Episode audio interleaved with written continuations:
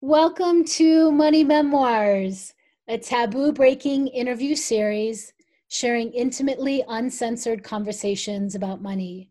I am Bari Tessler, a financial therapist, author, and creator of The Art of Money, my year long money school and global community. Join me as I connect with brave folks from all walks of life to explore their experiences with money from their greatest struggles to triumphant celebrations, to lessons learned, and unexpected discoveries along the way. These interviews are raw, heartfelt money stories. They're vulnerable, inspiring, and always authentic.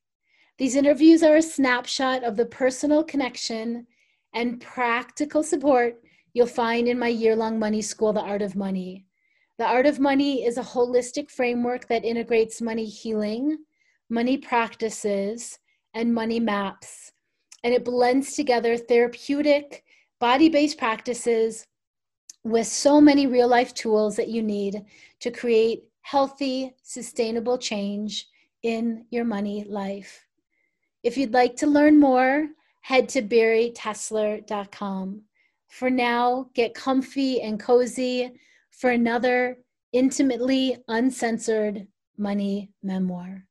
Today, I have the honor of interviewing Rachel Baxter Cook. Am I pronouncing that correctly? I didn't even ask you that before we began. Is yes. that correct? Okay. Yes. Wonderful. So Rachel is someone that I've known online for many, many years. As we were checking in before I hit record, I was realizing this is the first time we've actually connected. She's heard my voice so much, I've heard her voice so much. So this is, I'm really excited to have these conversations, and it's an honor. And I'll share a little bit about Rachel, and then we will begin our This Money memoir interview. So, uh, what I know about Rachel is that she is an award winning business strategist, and she got her BA, I think, in business and with a focus on entrepreneurship. And then she got an MBA. And then she became a financial consultant, originally called Yogipreneur. So she was originally focusing on um, yoga businesses, and that that grew into everything that she is doing today. I send so many friends to her. I sense so I know so many friends, so many colleagues, and so many of my students go to Rachel to get support and help as they are growing their you know their businesses and she helps so many creative entrepreneurs. I also know that she's been in a long-term marriage.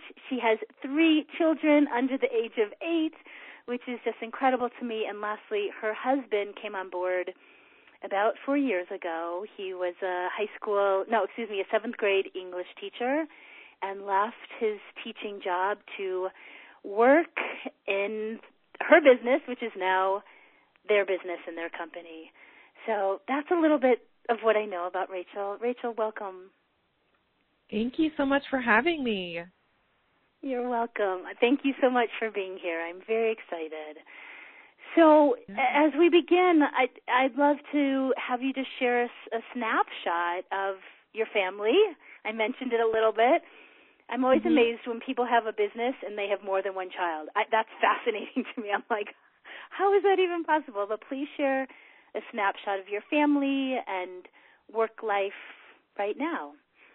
Work life right now is all very intertwined, as it has been the entire time I've had a business. I have twins who are eight, they will be nine in January, and I have a little boy who is five will be six in February. So as you can imagine, it is a very loud house.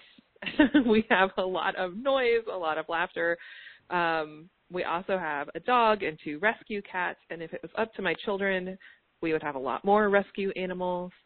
We live in Richmond, Virginia, um, which we absolutely love. We love being uh, about two hours from the mountains and two hours from the beach, so we can kind of get anywhere that we like to go. We are adventurers. We like hiking and being on the river and being outside. We spend a lot of time outside as a family. And I've been married to my husband Jameson now for I think hold on. 12 years. Mm-hmm. 12 years Mhm. um together for a lot longer than that. I couldn't even tell you how long we've been together now because we were a college sweetheart, so we got married pretty much right out of college. See, I count all of that. I don't count from marriage. I count the entire time you were together, but that's me. So you've been together. I'm thinking for- it's got to be 17 or 18 years now. Oh, okay. Wonderful. Wonderful. Hmm. And you work from home and you work online and Yes. you were telling me earlier that all your kids as of September just a few months ago are in school all day long. and that that's Ah, huge. Yes. It is huge. And honestly, a lot of the reason my business is set up the way it is as an online training and consulting business is because of kids because I started my business 10 years ago. Um 2018 marked 10 years of me leaving my corporate consulting job and having my year of trying to figure out what was next, which became the Yogipreneur. And six months after I started the Yogipreneur, I got pregnant with the twins. Was unexpected. it was not Mhm. planned. that was not on the timeline we had. Like starting a new business while your husband is a seventh grade English teacher, um, and then having twins was not in in the big plan we had mapped out. But we had to very quickly figure out like, okay, how is this going to work? And for us, it looked like, thankfully, the timing was perfect because um, 2009 to 2010, that was when a lot of things were changing in the way you could run a business. Um, and I could take all the work I had been doing in person, kind of on the ground, behind the scenes with people, and actually move it online. So it's been amazing as far as lifestyle because it's it's a lifestyle I, I it didn't exist you know 15 years ago the ability to live this kind of lifestyle where you could work from home and like Bari and I were talking about before she's like how long do you have? I was like well as long as I can get the kids off the bus at 2:30 we're good to go. And that is such an amazing relaxed lifestyle and that's what it's all about for me. And 15 years ago, I I've been learning from watching some of your interviews that, I mean, you were just a natural entrepreneur. You were you were you were creating little events that you were making ha- get you were making happen instead of a part-time job in college. You you know you were doing that way back when and way back before online business even existed. Oh my gosh. Yeah. I've always been the type who could figure out how to make money. Um and in college I, I kept starting things when I was in college. I started college as a French horn performance major. Um That's and I I really- heard that. I was like, that's amazing that you're so talented. it's so That's- random. Yeah, it's so And random, and that you were in bands, orchestras for many, many years. Yeah. Oh my gosh. Yeah. So if you were to look around, like I'm sitting in my living room, cozy with my tea and a heating pad because it is freezing.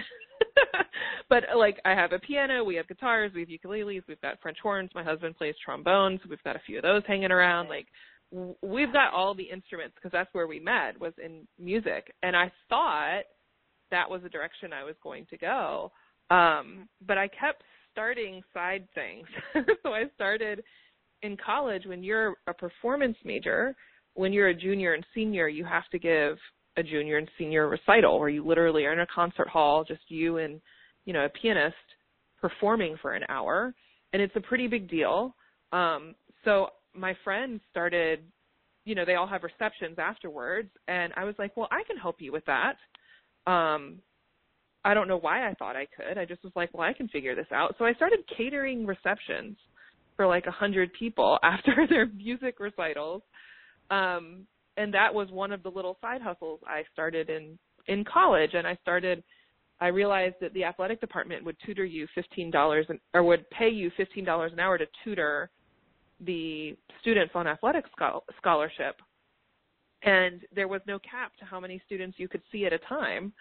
So at one point, I was, um, I had already switched to business, but I was really good at economics and accounting and finance and all these other things. So I was like running these study groups, essentially getting paid $150, $200 an hour to tutor like the baseball team or the swim team because I figured out, well, hey, if I can put 10 guys in a room in the library, I can get them through all this material. Um, and that's kind of just how I've always been wired. I just knew I could always figure out how to make the money I wanted to make. So, and that's unusual, right? It just is. You know, at that, I didn't realize I could only be an entrepreneur until and not work for other people until I was, you know, 28 to 32 years old. You know, that came, or really 32 is when I started my first business. So I was still making $10 an hour. I had no idea how to think out of the box, think beyond. So you, was that, did that come natural to you? I know you, you know, grew up with entrepreneurs, but so did I, you know. Yeah. So, I mean, were you thinking, were you weighing your options of, oh, I can be in orchestras and be a musician and get paid I don't know, maybe a nice salary. I don't know what that trajectory is like. Or nope. no, no, no, actually no. And it's not stable. Or I can come up with all of these creative ideas of yeah. you know how to bring my skill set and make really good money. Can you just say a little bit about that? Sure. So I mean, yes, I was raised by two entrepreneurs. So my mom um had a soil consulting business up until she was in a bad accident when I was really young, but she had a, her own business and actually made really really amazing money doing what she's doing. So basically before any big developer goes in to develop like a new subdivision, they send out the environmental team, which would have been my mom, to test and make sure that it could be developed. Um, so that's what she did back in the 80s. Um, my dad has been an insurance agent for 35 or so years and has grown a really successful insurance agency. Um, and even going further back, like I have entrepreneurs down my entire family line. Like my dad's dad had a small grocery store in Michigan. My grandma's dad owned a factory outside of Philadelphia. Um, so we've always had people owning businesses in the family. So it's always been a figure it out mentality. You can make something, you can create something, you can help people. Um, and so growing up, my dad was really it was really interesting growing up with entrepreneurs because his mindset was always like, well, if you want something, you have to work for it. So I had jobs from the time I was little.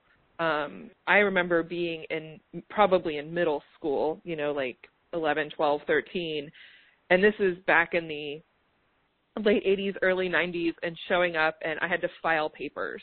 That was my job, was to file all the paperwork. Um, when computers came out, I don't know if anybody remembers like the very old computers, the DOS computers with the green screen, um, where you had to like type in commands to do stuff. I yeah. was learning that because you know it was my generation in the 90s, and so I was the one that was data entry for forever. And so I always worked in his office, and that kind of taught me a lot about how things run. Um, but if there was ever an opportunity to make some more money, to do the things I wanted to do, because they were very clear, like, okay, we want you to have activities, but if there's things you want to do, you have to pay for it. And because I was so involved in music, um, I didn't pick a cheap instrument. I picked French horn. Right, a French horn.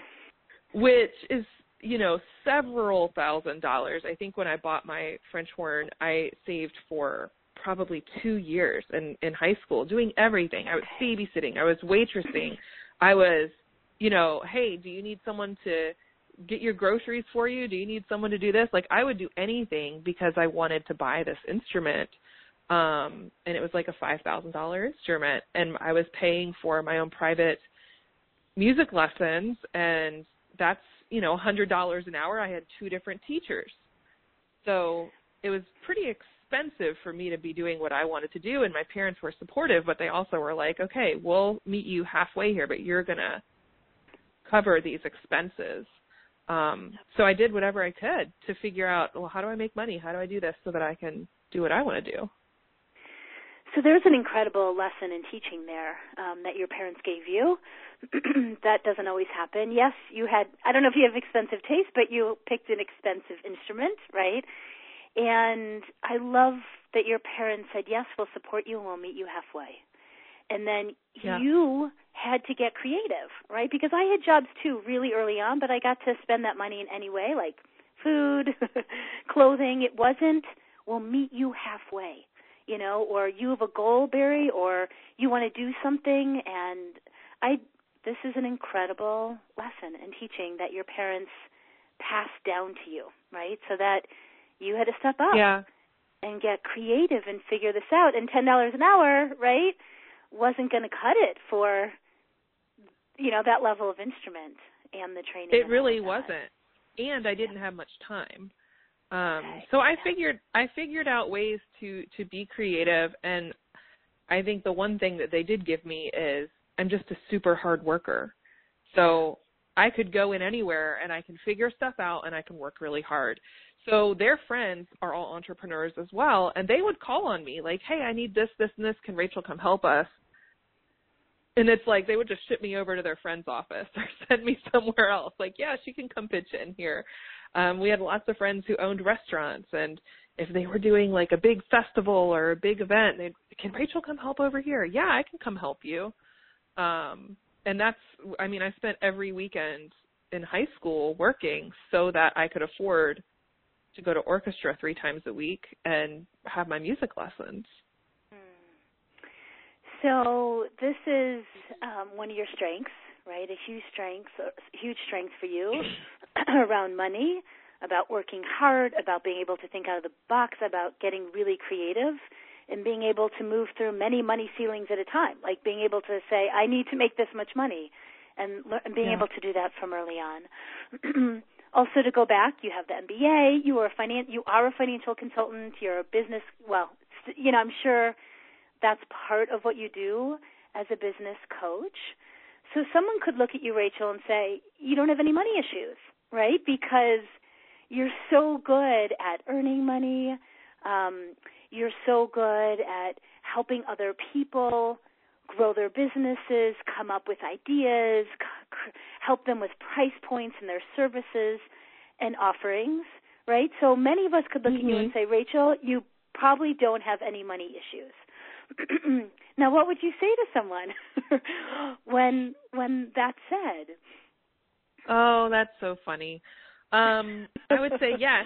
I definitely do. I think everybody does on yeah. on different levels, yeah. and it's been interesting because I I recognize that it is unusual for me to have been raised by entrepreneurs and have the lessons I learned pretty early on.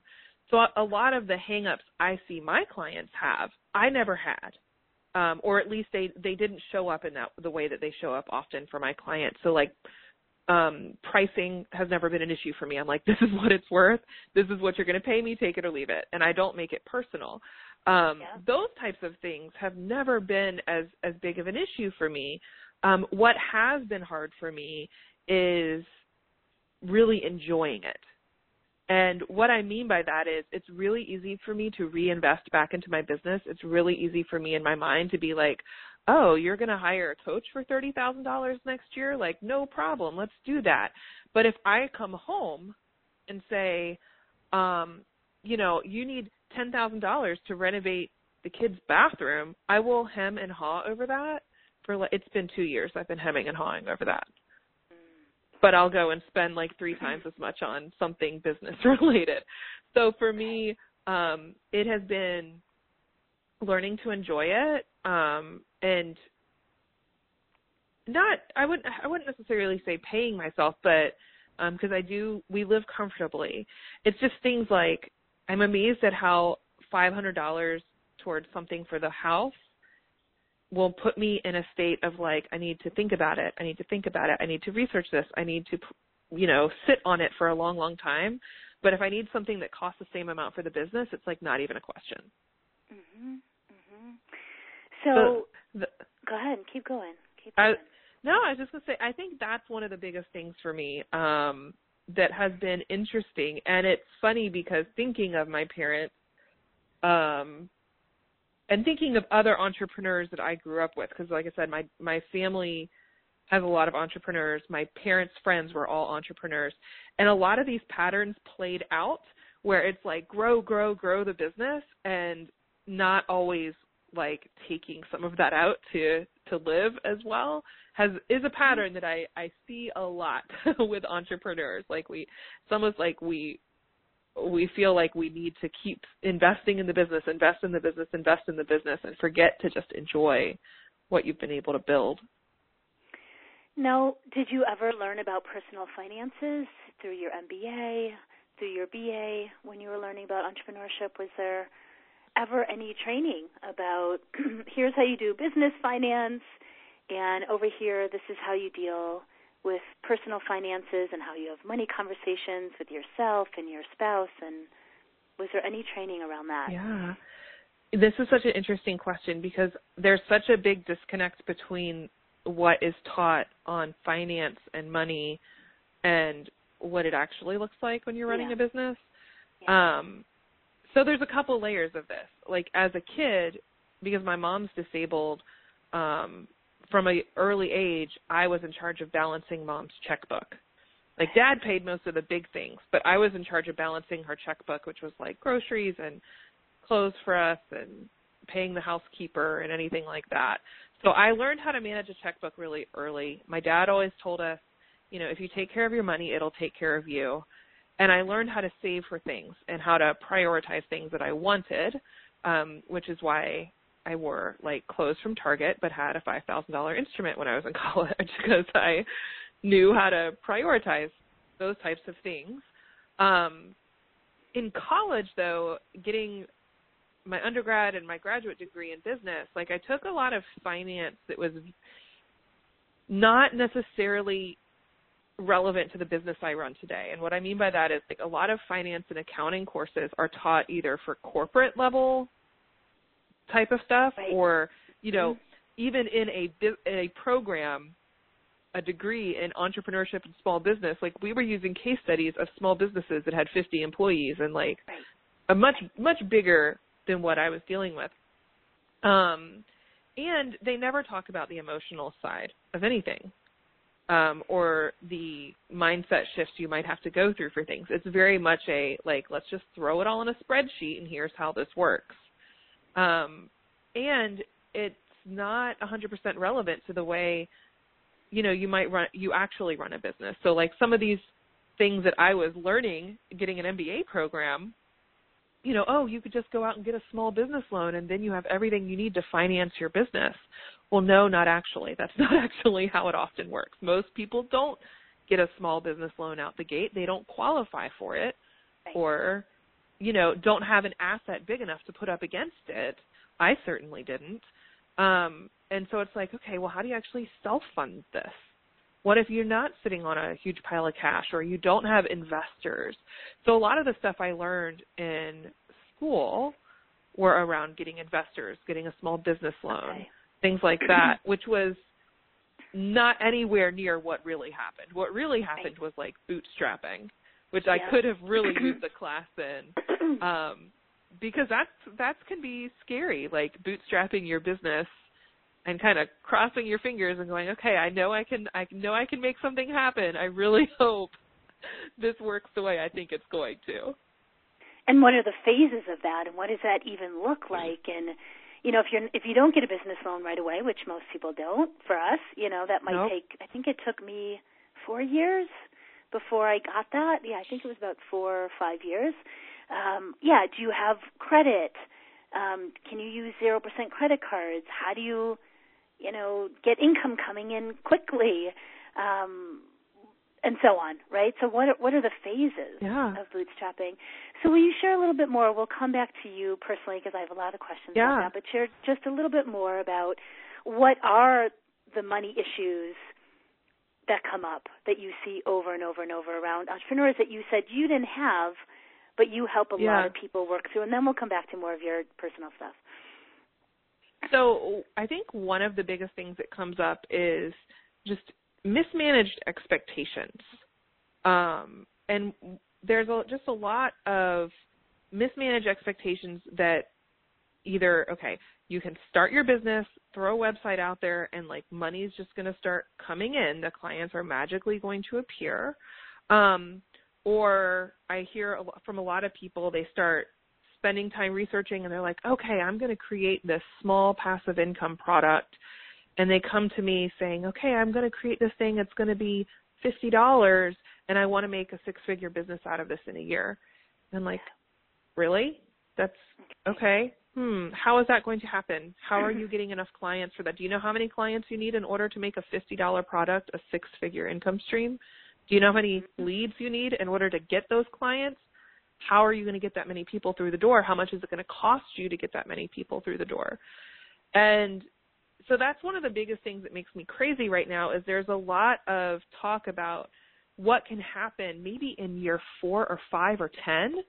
Um, right. And I see people coming into business trying to start with strategies um, that they're really not ready for. Okay. And it it actually sets them up for a lot of failure. And nothing breaks my heart more than hearing somebody. And I've literally had people say, "Well, I got a second mortgage and put everything into launching this small passive income product, but I didn't get enough sales. I didn't even break even on what I've invested in creating it. And that makes my heart stop because I'm like, okay, whoa, you just put your house on second mortgage for this and you didn't validate it or go through the process to make sure you had the right things in order.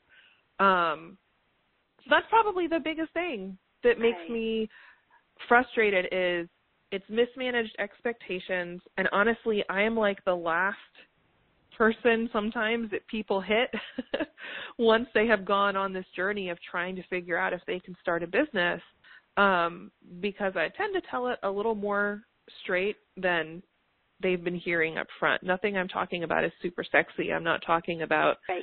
you know, sipping margaritas on the beach while the money just comes rolling in, living that one. laptop lifestyle. yeah. Yeah, Okay. that's not going to happen. And even I'm year 10, and you know what? That's happened maybe like literally there is one time I remember sitting on the beach drinking, you know, something out there with the family on vacation and ding, there's a little notification on my phone and I was like, "Oh, look at that. We made a sale." But it was only once that that was the exact scenario because most of the time I'm not actually sitting on the beach Right. doing that. Right. Uh, Exactly. So okay. I feel like it's so, a little bit of reality check there for a lot of people. Mhm. Mhm. And you know, I've written about the four or five different business model phases I've been in, and I've tried to talk about bootstrapping, but I'm not a business coach. It's not my specialty. So I love that. You know, if you could get to people before they took out the second mortgage, right? Before they took out the business loan right away, unless they've had many businesses before, you know, before they've Yeah. done things on a 0% credit card. There are stages and phases. Um, you might not want to do 0% credit card until maybe three years in, you know, um, until you've learned how to actively bring in income. Or, for example, I did bookkeeping um, as a transition before I moved into my groups full time because that was bringing in immediate income. When, or people have a part time job, right? They're bringing in income um, before they do that. So, okay, that's a biggie for a lot, a lot of folks.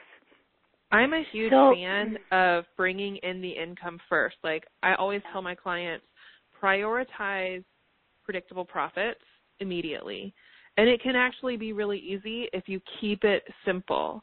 Like find five, ten people who you can help. It's hmm. it really doesn't take a whole lot of people if you have something valuable that can help them. And that's how I started my business was that one-on-one consulting. It's the fastest, easiest way. The best part is it doesn't take really anything more than your time to go out there and have conversations with people. You don't need a fancy website. I know people who don't have fancy websites at all. They basically get people into their business through social media or LinkedIn or referrals.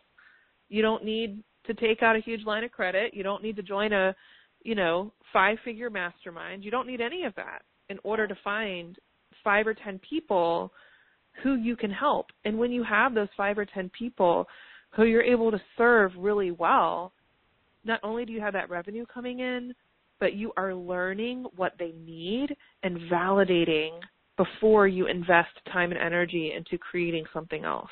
Because it takes so much time and energy to create things. Like this whole passive income dream, people think that they could just sit down in an afternoon and create a program or a course or a book or whatever. I know you are the same, very Like it takes so much time to create them and then really refine them and make them better so that they get the results that you're hoping they'll get for people. Yeah. It also takes a lot of time to mature. you know, our work, our methodology, um, how to work best with people, and so on. And so it does require yeah. us to really slow down and say, is it one on one, which I did a bit of, but I always liked really tiny groups of 10 people, you know, and then did them over and over, and that's what I did at the beginning. but it's the same thing. It's slowing down, and it's not big and sexy and fancy um, or bright or, you know, shiny, but it's doing it day in and day out and getting better and better at how you do your work, you know, and how mm-hmm. excuse me, I'm getting over a little virus. So so uh, you know, this is what you do. Oh, excuse me, I'm going to take a drink. this is what you do day in and day out, right? This is the business side. You know how to slow people down um, get them picking what that first service and offering is, how to help those three to five to ten people, you know, doing that over and over and over. So, and growing businesses, and you love putting money back in. That's natural. That's easy. Easy. You have all those yeah. systems in place let's go back to the personal because I the, the, the energy was even so different as you described them, and then you you know it's so different. So let's go back to you know the five hundred dollars spent on personal or the bathroom renovation, and tell me about like personal financial house. Even describe that a little yeah. bit more, and yeah, and how how is that how is that for you? Oh, it has been a journey. That is for sure. That's one of the reasons I took your program. Um, so personal financial financials have been not my favorite thing in all honesty. Like um I'll say I'm the type of person I'm very much an entrepreneur. I'm big picture. I know the details are important, but I'm not necessarily somebody who manages details very well. Um, which means for my personal financial stuff to work, I had to automate pretty much everything because I will forget stuff. Like if anybody's ever sent me an invoice and for some reason it didn't get paid very quickly, it's probably because I forgot about it. Um, but if it's automated, you'll be good because mm-hmm. I have to handle things in the easiest way for me. And the easiest way for me on our personal finances has been to simplify and automate as much as we can. Um, and thankfully, that's something that I've always done from the time I was probably in college. I just put everything on auto pay, so I never had to worry about like bills being late or whatever unless something messed up. Um and what bookkeeping I, system are you on and who does yeah. it? Yeah. Um so I just this year had some interesting things happening in our bookkeeping cuz a um person I had been working with for a while to manage our business finances with me kind of changed course. So I had to spend like a couple of months getting clear on what I needed in that role for my business. Um, so we just actually moved all the business bookkeeping over to a new company called bench.co, mm-hmm. which I really love. Mm-hmm. And this is just something I found with service providers like that. Um, where I need to be aware of what's going on, but I don't need to be like in the nitty gritty of it. If they have to depend on me mailing them a statement or even emailing them a statement or whatever, if I have to get into the details, it's going to be like a hard slog. So I knew that on the bookkeeping side, I needed a service where they could have access to everything and I only had to show up for like a call once a month to verify that everything was good and to help them you know, make sure it was all on the right track. Um, so I've been loving Bench.co. I don't know if you've ever recommended it to people, but I think they've done an amazing job. Their onboarding makes the entrepreneur side of me just really excited. I'm like, yes, great customer experience. Um, so that's been great. Personal, um, yeah. So that's for business, the, right? And so that's yeah. on the business side. On the personal side, I continue to use um, You Need a Budget, mm-hmm. and this is something that I've been using for a long time now. My former financial person helped me get started on that and um I really like the new one that they have now because you can import things. Again, if I have to manually do stuff, like I'm going to get frustrated very quickly, but you can kind of sync everything really easily. But what I really like about that one is um you can plan where dollars are going in advance. Um, I also use the profit first system, and I've kind of applied that to my personal as well. So if nobody has heard of the Profit First um, book by Mike Michalowicz, it's a great book um, on business like cash flow, like how to manage your cash flow in your business. Um, but one of the things I really love that he talks about is he has these percentages where every time income is coming in, you have, you know, however much percentage allocated to owner pay and however much percentage allocated to your expenses and your taxes and of course your profit account. Um, so we've kind of also duplicated that on our personal side. Every time we pay ourselves a paycheck, I go through my percentages and okay, this much goes towards savings, this much goes towards our vacation fund, so it's kind of like an, I guess, a, um, a different way of saying the envelope system. Um, right. But I do that. I do all of that in YNAB. So we only have one like account really that everything's going through. But in YNAB, I can say, okay, of all the money sitting in our checking account, this much is for life stuff right now, and this much is for savings, and this much is for vacation, and this much is for Christmas or whatever else we're we're doing. Um, and we've been pretty good with that for the past few years, just because again, it's automated, it, or mostly automated at this point. Um, and Jameson and I can both use it as we go through the day and the week and update it. Uh, pretty much, I think we probably both log in there a couple times a week, okay. which is Great. really helpful. Yeah, so YNAB for personal, which some of my community loves.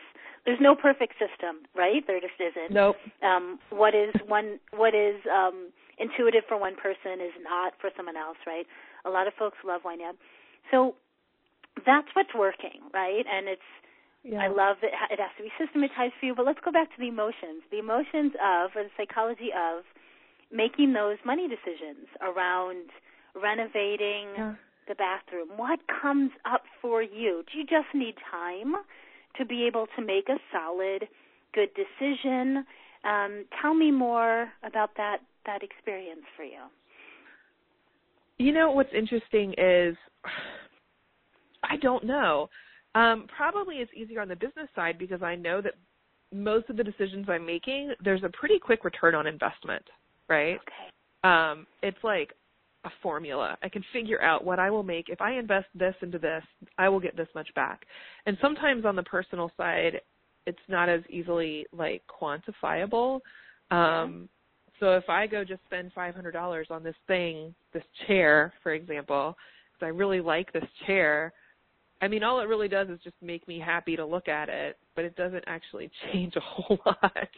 I don't know. I, I, it's kind of an interesting thing and as i think about it i mean i grew up with parents we were very much like um for them it was we were house rich but cash poor. They had an amazing big house that they bought when i was a kid. It was a waterfront property. It had been featured in like architectural digest built by this cool architect. Um but it was full of like hand me down furniture because mm-hmm. they bought everything went into the house there was nothing left over. And i'm trying to avoid that as much as i can um because i i remember how frustrating that was as a kid to be like god we yeah we live in this really cool house but can we get some new you know cups that aren't chipped up or something? Um mm-hmm. but i don't know. I don't know what it is about about that. It's um something i'm always working on and i love going through exercises where it's like, well, where where would you like to make small upgrades in your house? Because for me, I can I can reach a little bit, but reaching a lot is just it feels too much. It feels like too big of a like, well, what if I need that money for the business? Or what if something ha- like what if we have a slow what if we have another crazy election? Oh my gosh. Right. 2 years right. ago, that election slowed down a lot of businesses. Mm-hmm. Um just because there was so much uncertainty you know right. and i i feel like that might be a part of it like it's always a okay. well what if i need that what if because there's not a huge return on it compared to business i don't know i feel like i'm rambling a little bit on yeah you. there's a there's a few levels of it i hear i hear um you like a quantifiable return. You know, you you like to be able to see a return on investment um, really quickly, and you know how to do that in your business, right? Um, yeah. And with personal stuff, it's what is the what is the return on investment? Is it that I get to enjoy looking at the chair? Is it that I get to enjoy sitting in it? It's more comfortable. Is it that it makes my home more beautiful? Is it that it's shifting the dynamic of the pattern of what I grew up in, that it was all used secondhand stuff. There's nothing wrong with secondhand stuff, right? We all learn positive yeah. and negative things. I don't know if that's the right word for, with from our parents, right? From our family of origin. And sometimes we want to be like them. Sometimes we're rebelling and reacting. Sometimes we want to just do things differently, right? So, what is what is the value? How do you receive the value of that $500?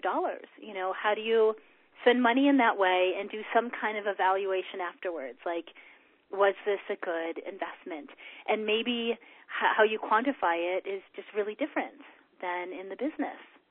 You have a different yeah. set yeah you have a different set of of how it's valued right? And how do you love it? Do you get are you enjoying it? Um it's just it's just different than the business for you. I'm hearing there's just it's a little bit of a missing piece for you on how do you evaluate it? How do you know you're making a good decision? Um, what's the set of questions that you need to have or want to have in those moments? And then afterwards, how do you do a review? And since it's not like that share is going to be making you money, you know, but maybe it is. I know. Because right, how do we put it to work? Right, how do we put it to work? But does, but does every does every photo shoot? totally, totally. but does every money decision have to be making you money too? Right? That's... Yeah, no. It's so interesting too because um I'm probably the the person in me and my husband Jameson's dynamic. I'm the one that looks at all of this the most. Um and we're really good at spending money on little things. And then we get all hesitant and nervous about big things. And one of the things I love about like digging into the numbers of stuff is I'll realize something like, oh my gosh, can you believe we spent like, I mean, seriously, we have five five people in this house, so we spend a ridiculous amount of money on food. Um, mm-hmm. Plus, I'm very like that's one place where I'll I'll spend more for high quality things, but we've had months where it's gotten crazy and we've been like, oh my god, we spent two thousand dollars on groceries and eating out this month what in the world did we do? Like that's twice what we normally spend. Okay. We could have put that thousand dollars towards this thing we've been talking about and haven't done. Um, and that's probably the biggest area that we're constantly I think awareness has been the first part of it. It's just like where is it going? Because it it does. It goes like twenty five dollars at a time. You don't think about it. Um, and then suddenly you realize, oh my gosh, I spent a thousand dollars more than I needed to, and we could have put it somewhere where we actually want to spend money. Um, so yeah, that's been an interesting journey, especially over the last few years as our income has grown and we've not had to worry so much about money. Um, I don't know. You don't have it's, to keep one of those little close, details yeah, you don't have to keep as close of a check like every single day, sometimes twice a day, monitoring how much it's coming in and moving things around, right?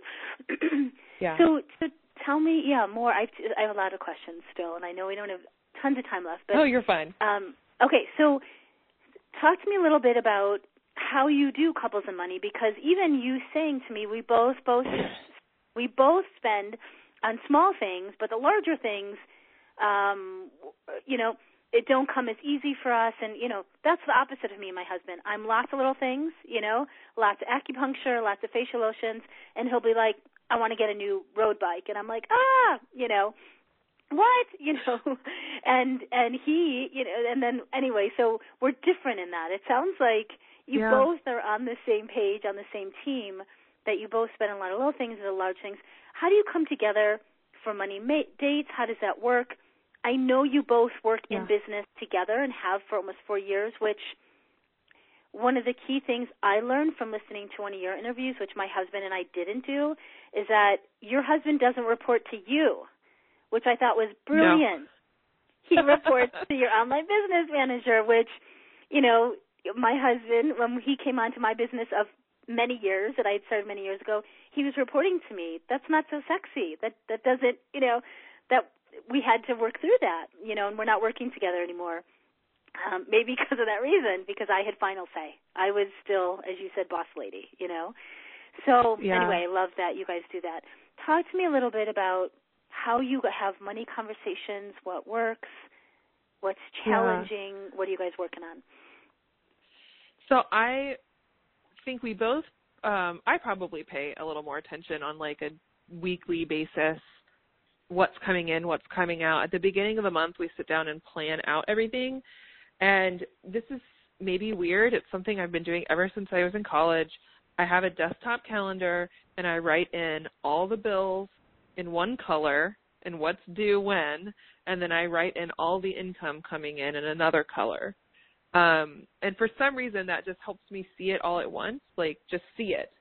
And I feel like, okay, I know what's happening. I know what's going on. And for some reason I couldn't figure out how to do that in an electronic digital way that felt right. So I just stick to my old school desk calendar. Um, and so we kind of just have a system that if something comes up, it gets put on that calendar. Like kid stuff comes up. Oh, kids need this.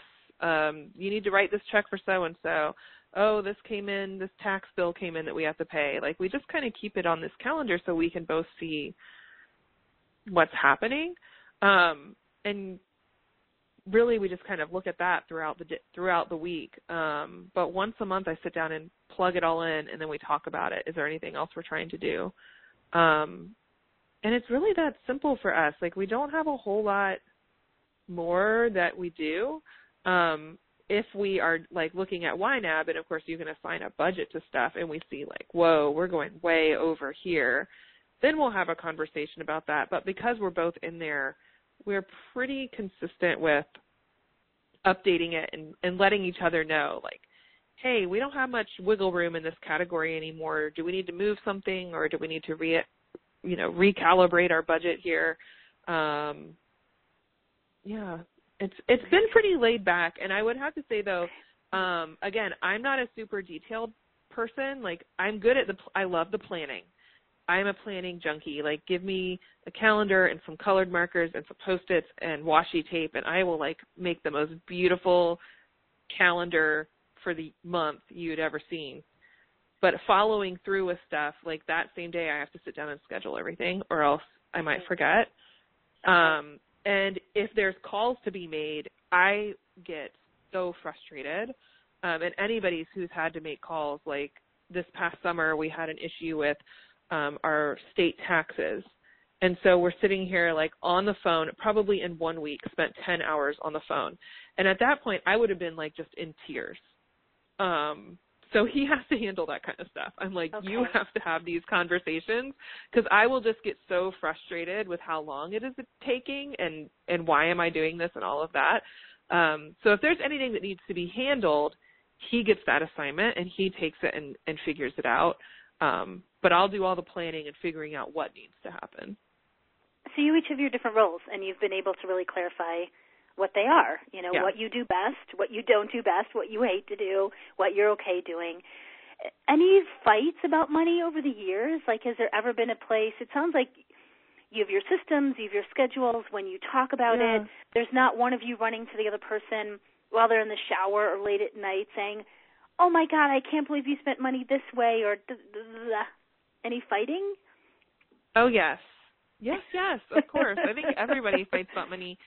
I think the biggest things that we have thought about is when something slips under the radar that we didn't know about and suddenly I've got like, you know, five thousand dollars or something I've got to come up with. Um and it's I remember a couple summers ago when he left teaching this came up a lot more.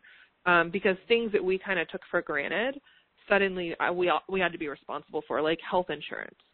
So there was one our first year paying for our own individual health insurance, not being on his plan as a teacher, we had just gotten health insurance and then like three months into the program, somehow their automated system dropped us and we didn't I didn't realize it for some reason. And like two months later we get this note saying that we owe all this money to the kid's doctor and I'm like, what in the world is going on? Well, it turns out that their auto pay billing system something happened and we just didn't catch it. Um so stuff like that happens and I get so frustrated because I'm like, why didn't you see this? why didn't we realize it? Um and that kind of stuff makes me a little a little crazy. So yeah, we've definitely had fights about stuff like that happening. We've had um arguments about should we like sometimes I just get my mind on something that I want to do and maybe it's the entrepreneur in me, maybe it's just the type A personality, I don't know. But once I get my mind on something, like I'm like a dog with a bone, I'm not going to let it go. And my husband calls that the he, freight train, the freight train part of me. You know, he's like, you become like a freight train, but could be a dog with a bone. You know. I mean, seriously, and so he'll just sit there and be like, "Are you sure we need to do this right now?" And it was a few, probably four years ago. Um, I wanted a new van. I'd been driving around a, a used minivan we bought when the twins were born. It was starting to have issues. I was so fr- I was like, I hate this van, and I just got more and more upset about it. And finally, I had a great month. I was like, okay, we're going to buy this new Toyota minivan. It is looks great. We're going to buy it brand new off the lot. And he's like, why? Why do we have to? Why do we have to do this right now? Why are you so like? And I was like, no, today is the day. We're going to do this. And yeah, so I've had to learn over the years that he doesn't actually mind when I get those ideas. He just needs me to like break them down for him. So he's told me, um he's like i know when you get like that and you've just decided you've made up your mind but you need to explain it to me or else i just feel like i didn't have a choice. Right. He didn't have a say. He didn't get to have a say yeah. in this money decision where you're spending a lot of money. It's a larger purchase. Yeah yeah yeah i can be a so, bit like a freight train mhm but you know we have to use that i'm not like that all the time you know i pull it out in key moments when i'm really clear I really want something and I'm clear that it's right, you know. So Yep. It sounds like, you know, when life happens, like when you we bump up against systems or bureaucracy and that's going to happen. We we can plan and get better at planning and plan everything, you know, so well, but life's still going to happen. Taxes, IRS stuff, you know, I was audited last year, it took 5 months. That was a challenge. Ugh. You know, these things happen, right? Or uh, you know, an automated system kicks you out of the health insurance and you don't catch it for a month or two, right? Um, these things all happen. And I'm thinking about this probably was happening around the health insurance right as he had left his job and right around when you discovered you were pregnant with twins. Yeah. Well, this would have been the third kid, yeah. Oh, it was the third kid. Got it. Okay. Yeah. Can you can you share anything more about that about that time when he left his job as yeah. a teacher and around the money part? Like this was not planned. So what did you need to do, you know, to sure make well, finances leaving, work? Him leaving teaching was um something we planned and we talked about it for several years. Um he worked teaching all the way up until Mitchell was born. He's my youngest. And we had decided, okay, he's going to leave teaching um because he just he loved the kids, but the bureaucracy of, of public education is just a lot to handle. Um so we had made that decision and we thought about, okay, what do we need to do in order to feel comfortable with that? Because even though I mean, honestly, even though the business was way making more money than he was bringing home, it was like a last lifeline of traditional security having yeah. that that health insurance and that super steady paycheck, all of that. Um it was a big deal. So we probably took the better part of a year to think about what we wanted to do and what we needed in order to feel comfortable with that. The thing that was super hard about it was at the time we were renting a little house while we were saving to buy our first house. And right before our lease was due to renew, they told us that they were not renewing our lease and we had lived there for like 4 years at that point. Um so we had 2 months to figure out what we were doing. So at that point we were like, okay, I guess this plan is getting accelerated. So we just started looking at houses, looking at houses. We looked at like 25 houses. Then we had to jump through a gazillion hoops in order to qualify for our mortgage. Um, if you've not because had to one go of through you that is an process. entrepreneur. Yeah. Because one, one of, of us is an entrepreneur and it meant not only our personal taxes, but they wanted all of our business taxes and they got a certified letter from my accountant and they got um like we had to print off all of our accounts receivables, like promise of income coming in the rest of the year and all of this. Oh my gosh. For somebody who does not like digging into the details, like it makes me it triggers this whole other side of me, which is just angry all the time. So I was just like, I'm going to yell at people if I have to talk to one more person. But we finally got it, and then we moved into this house. Um, and the minute we moved into the house, like a month later, he quit his job. Okay. So okay. for us, a lot of it was like, what do we need to feel? Yes, the financial security, but also I knew that if we didn't take the leap on buying the house while he was still employed, it would have been so much harder because essentially everything would have had to depend on just me. Um, and they're just, they don't look at businesses like mine the same way as they do, you know, a teacher making a fraction as much because to them it's not steady. It's not secure. Um, so that was probably the biggest thing in that time frame was buying the house. Um and then when he and getting it health insurance and all of that stuff on our own we went through a couple ups and downs with that. Um but then the next big thing was just i think letting go of that security. It it's so funny because on paper it really wasn't that much and he more than made up for it in the work that he did with me. Um like we replaced his income super fast, just adding on to revenue. But it was still scary. It was just it's a it's a big leap. Yep. Yep. So even though you know, he made that up really quickly, more income came in. Yeah.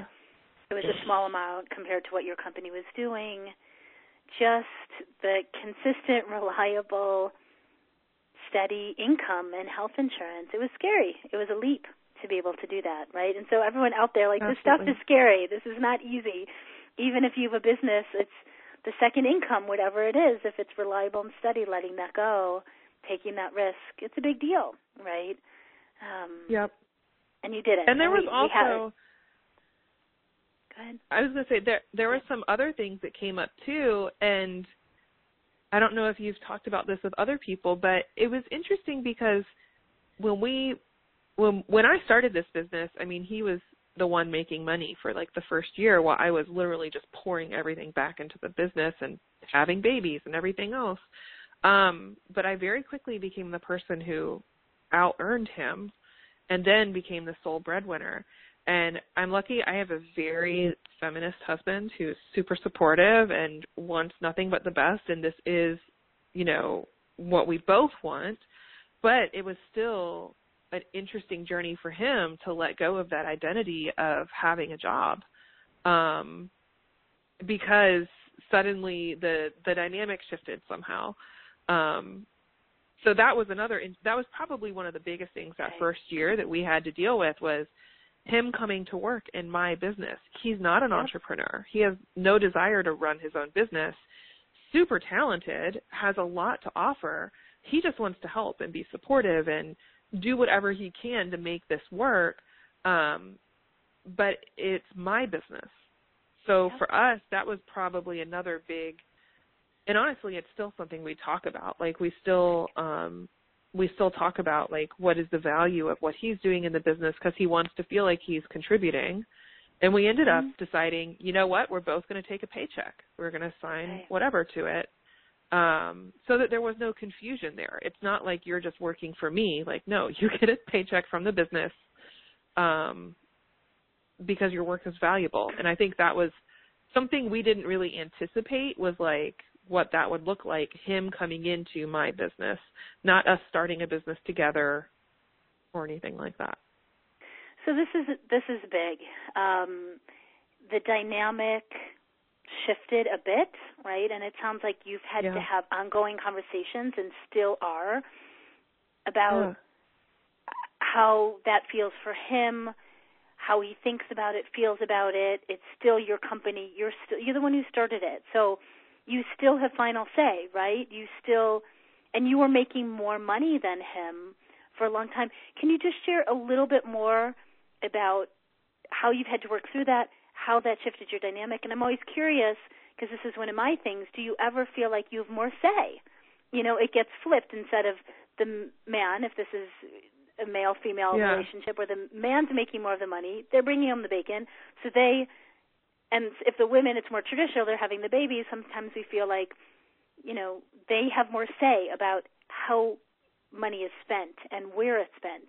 Yeah. So when that dynamic shifted for us and I was making more money, I noticed all of a sudden I was starting to feel like I think I have a little more say. And that's not true at all. We have equal say, but it was something that we had to work through. What about you guys? Yeah. Yeah, I think on the personal side we have equal say. And we make all of our personal decisions together as far as, you know, the house and the car and the lifestyle and all of that. Like, we make all of those decisions together and we have a lot of conversations about the personal side. Um on the business side, he operates more as an employee for the business than as like a owner or a executive for the business and that's the role that we have found is the most comfortable he's okay. he's not a natural entrepreneur and has no desire to be so so the big business decisions the day to day business decisions i'm making now if it's a big one like i'm going to go invest in something that's tens of thousands of dollars like i have a lot of conversations with him because i trust him and he has my best interest in you know will will will ask me questions that will make me make a good decision around that. Um, but as far as the final call on things for the business, that's pretty much me. Um, okay. Mm-hmm. because I'm the CEO of the business. right. And that works that works for us. Um, but I yeah, I don't I ask him questions, I talk to him about stuff. He's he's my best advisor and person mm-hmm. I bounce ideas off of but he's not interested in running the business or being responsible for those level okay. decisions. That's great that you've come to that. I think my husband could never have been an employee of me, you know, of my company. That would have never have worked for our dynamic. Um, so then in the personal, you both have your moments like you're, yeah. you know, when you have that moment where you're like, we're buying this car.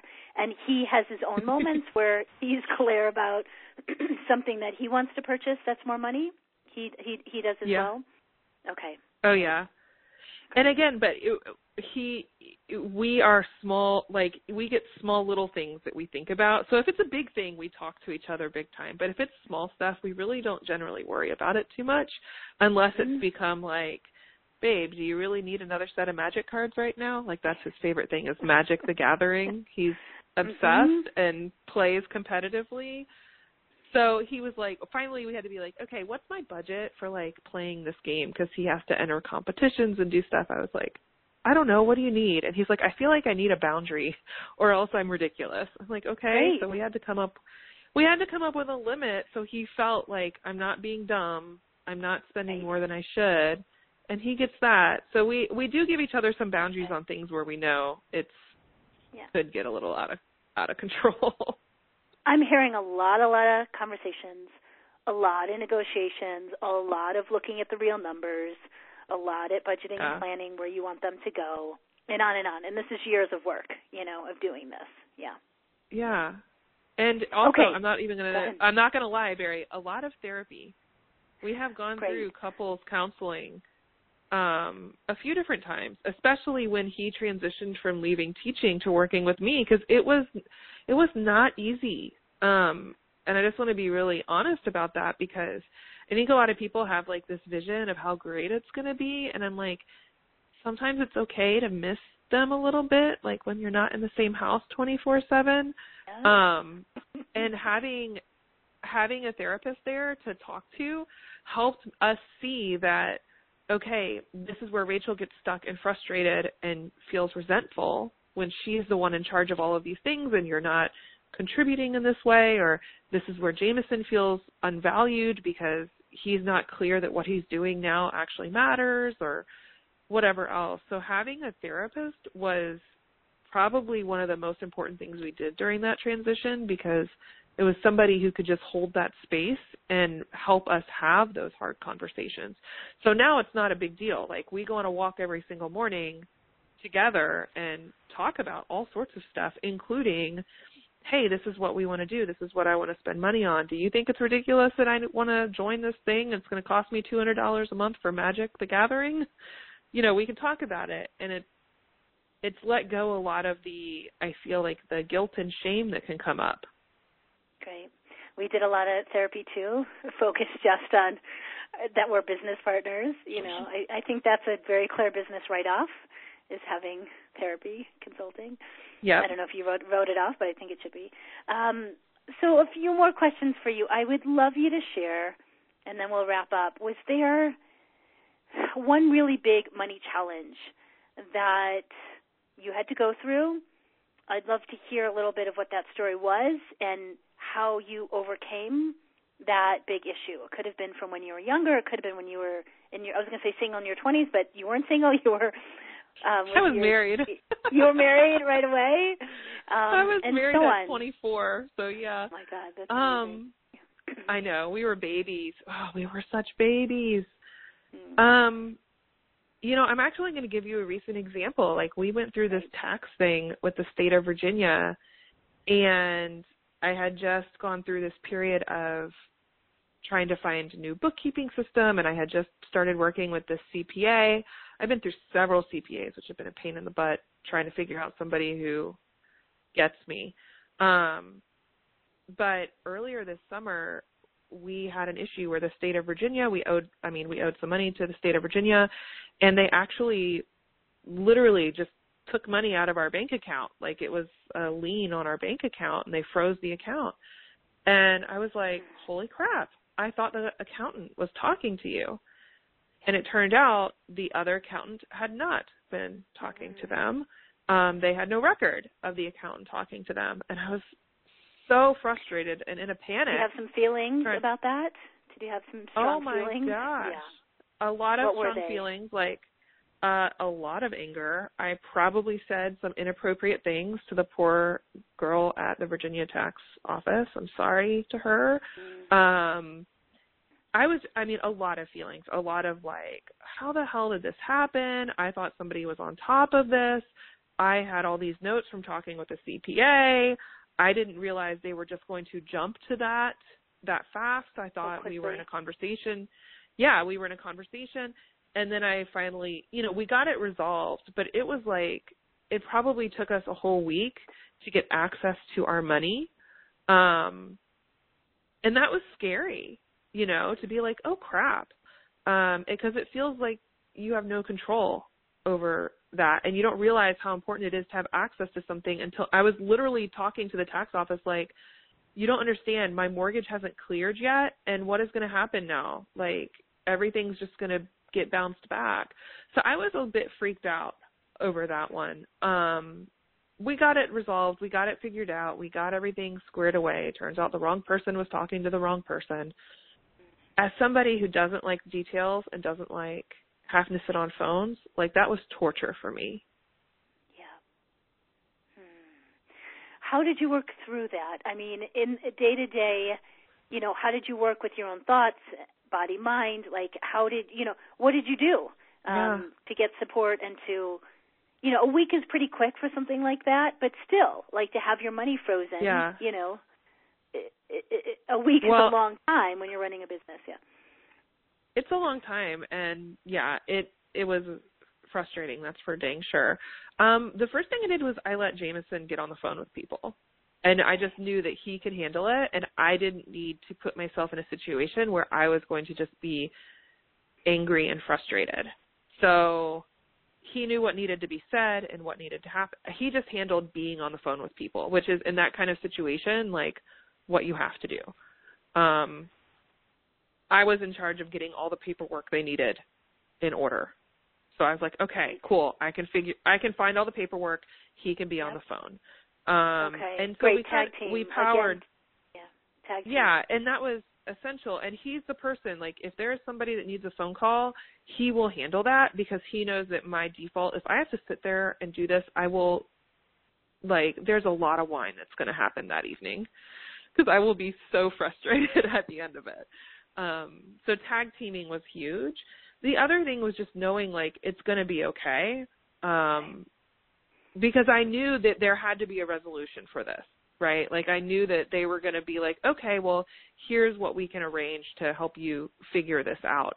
Um, and what's interesting is as I've talked to other business owners, like these are situations that come up. It's not the end of the world. And I think I felt like if something like that happened, it would be, but it was figure outable. It wasn't fun. It pretty much sucked, but like we could still get groceries. We throw groceries and gas on the credit card that week. Like whatever we have to do until we resolve this, and then it was all fine. And my business kept running. Like just because that was going on didn't mean other things weren't happening. Um, so yeah, tag team hmm. um, was huge.